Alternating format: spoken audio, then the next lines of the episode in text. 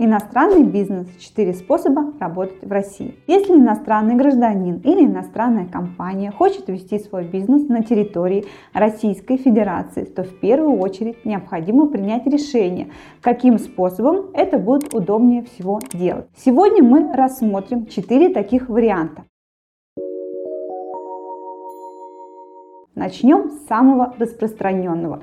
Регистрация общества с ограниченной ответственностью. Для регистрации общества нужен уставный капитал минимум 10 тысяч рублей и юридический адрес. Если учредителем ООО будет иностранный гражданин, то ему необходимо будет оформить нотариальный перевод паспорта. Если же учредителем будет иностранное юридическое лицо, то необходимо будет заранее подготовить апостилированные и переведенные на русский язык следующие документы.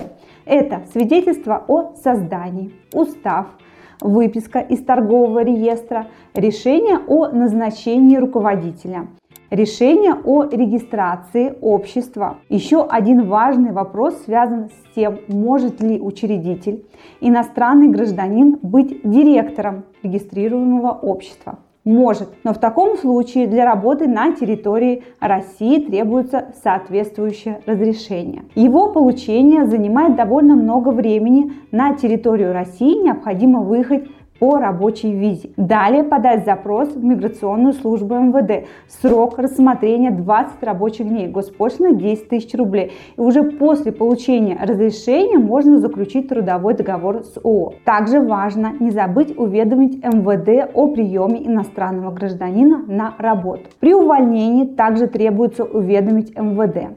Для граждан из стран-участниц Таможенного союза Казахстан, Белоруссия, Армения, Киргизия. Разрешение на работу на территории РФ получать не надо. Кроме того, есть особые условия для приема на работу высококвалифицированных специалистов. Получать разрешение на работу таких работников не надо, но важно подать в МВД ходатайство о привлечении высококвалифицированных специалистов, приложив к нему трудовой договор и обязательство возместить государству расходы в случае выдворения и депортирования специалиста из России. В связи с такой сложной схемой получения разрешения на практике при учреждении общества директором и главным бухгалтером назначается гражданин России, а уже после получения разрешения на работу сам учредитель назначает себя на должность директора. В среднем расходы на регистрацию общества могут составить порядка 15 тысяч рублей. Срок регистрации 5 рабочих дней. Преимуществам регистрации ООО можно отнести полный контроль учредителя над бизнесом, возможность применения упрощенной системы налогообложения. Исключение, если учредитель иностранное юридическое лицо. Участник отвечает по своим обязательствам только в пределах размеров своей доли. Общество самостоятельно отвечает по своим обязательствам, имеет самостоятельный баланс и бухгалтерскую отчетность.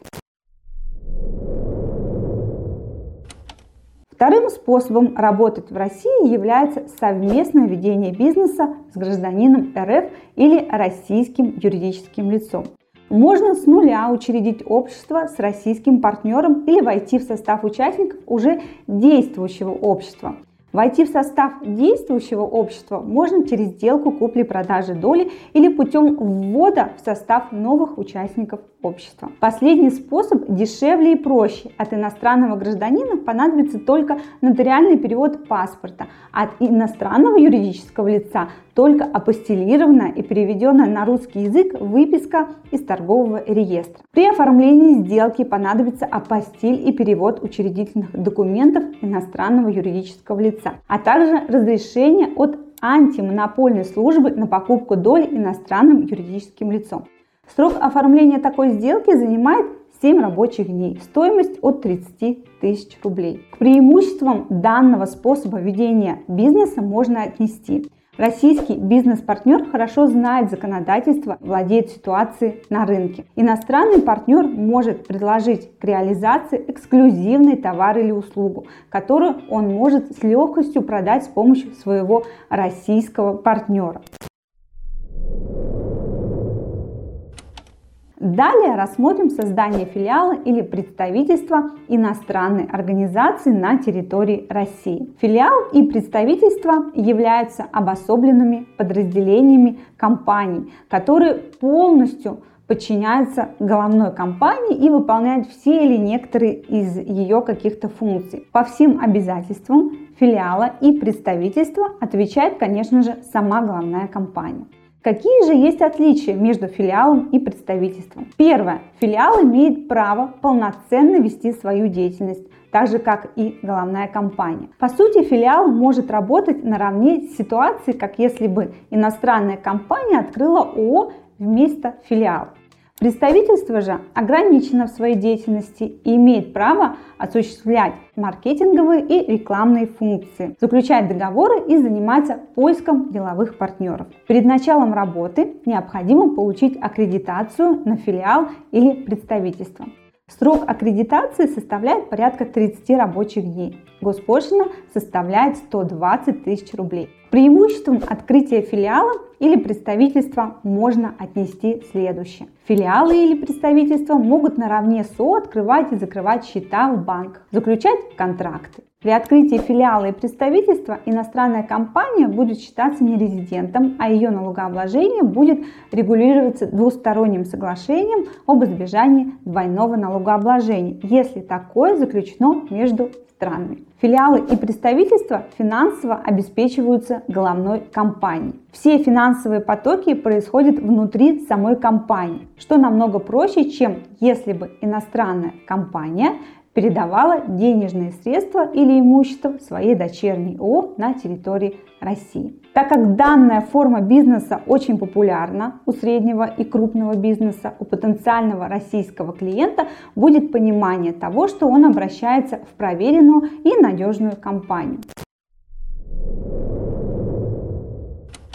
Ну и последний способ ведения бизнеса для иностранного инвестора. Работа через дистрибьютора. Это самый простой, оптимальный и менее затратный способ работы для некрупных иностранных компаний. Компания просто находит партнера, который будет покупать у нее продукцию, а дальше уже реализовывать ее на территории России. Для данной формы ведения бизнеса не нужно регистрировать ООО, искать офис под аренду и искать сотрудников.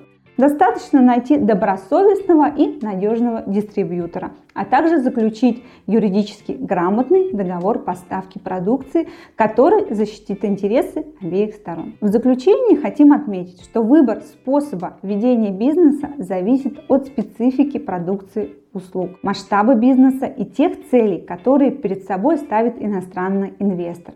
Малому бизнесу удобно работать через дистрибьюторов. Средний и крупный бизнес чаще всего регистрирует ООО на территории России или создает филиал либо представительство.